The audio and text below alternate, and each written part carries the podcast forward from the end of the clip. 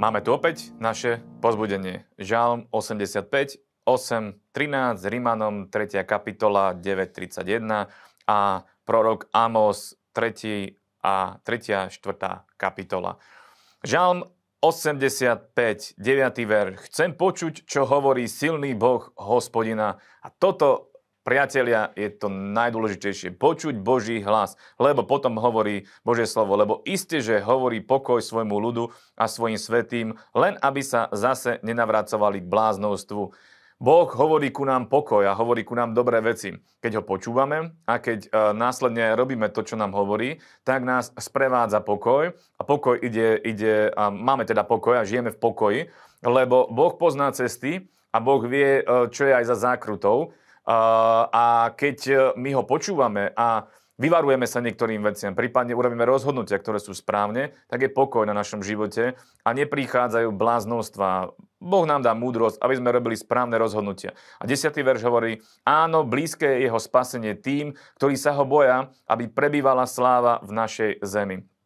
Takže Boh chce, aby v našich životoch e, sa prejavila Božia sláva. Náš život má byť na Božiu slávu. A to bude iba vtedy, keď budeme počúvať Boha a keď budeme robiť to, čo Boh hovorí. Takže nie len počuť a nekonať, ale počuť a konať.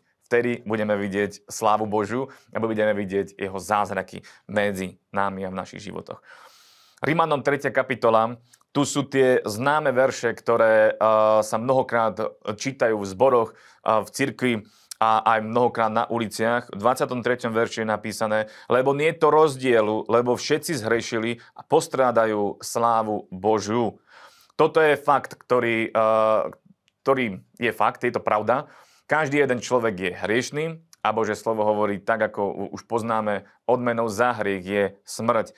A Bože, tu, Bože slovo tu hovorí skrze Pavla, Boh hovorí, že nie je to rozdielu, všetci zhrešili, všetci stratili Božiu slávu, pretože hriech nás oddeluje od Božej slávy. Tak ako Adam, eh, keď zhrešil, tak stratil Božiu slávu, sláva od neho odstúpila, takisto aj od nás. Keď hrešíme, tak sláva od nás odstupuje a sme vydaní sami na pospas nepriateľovi, ktorým je diabol a preto je dôležité, aby eh, sláva na našom živote bola neprestajne, aby Boh bol s nami, preto hriech musí odísť a Boh má byť s nami, má byť, a sláva Božia má byť s nami neprestajne. A ospravedlňovaný súd darmo jeho milosťou skrze vykúpenie, vykúpenie v Kristu Ježišovi.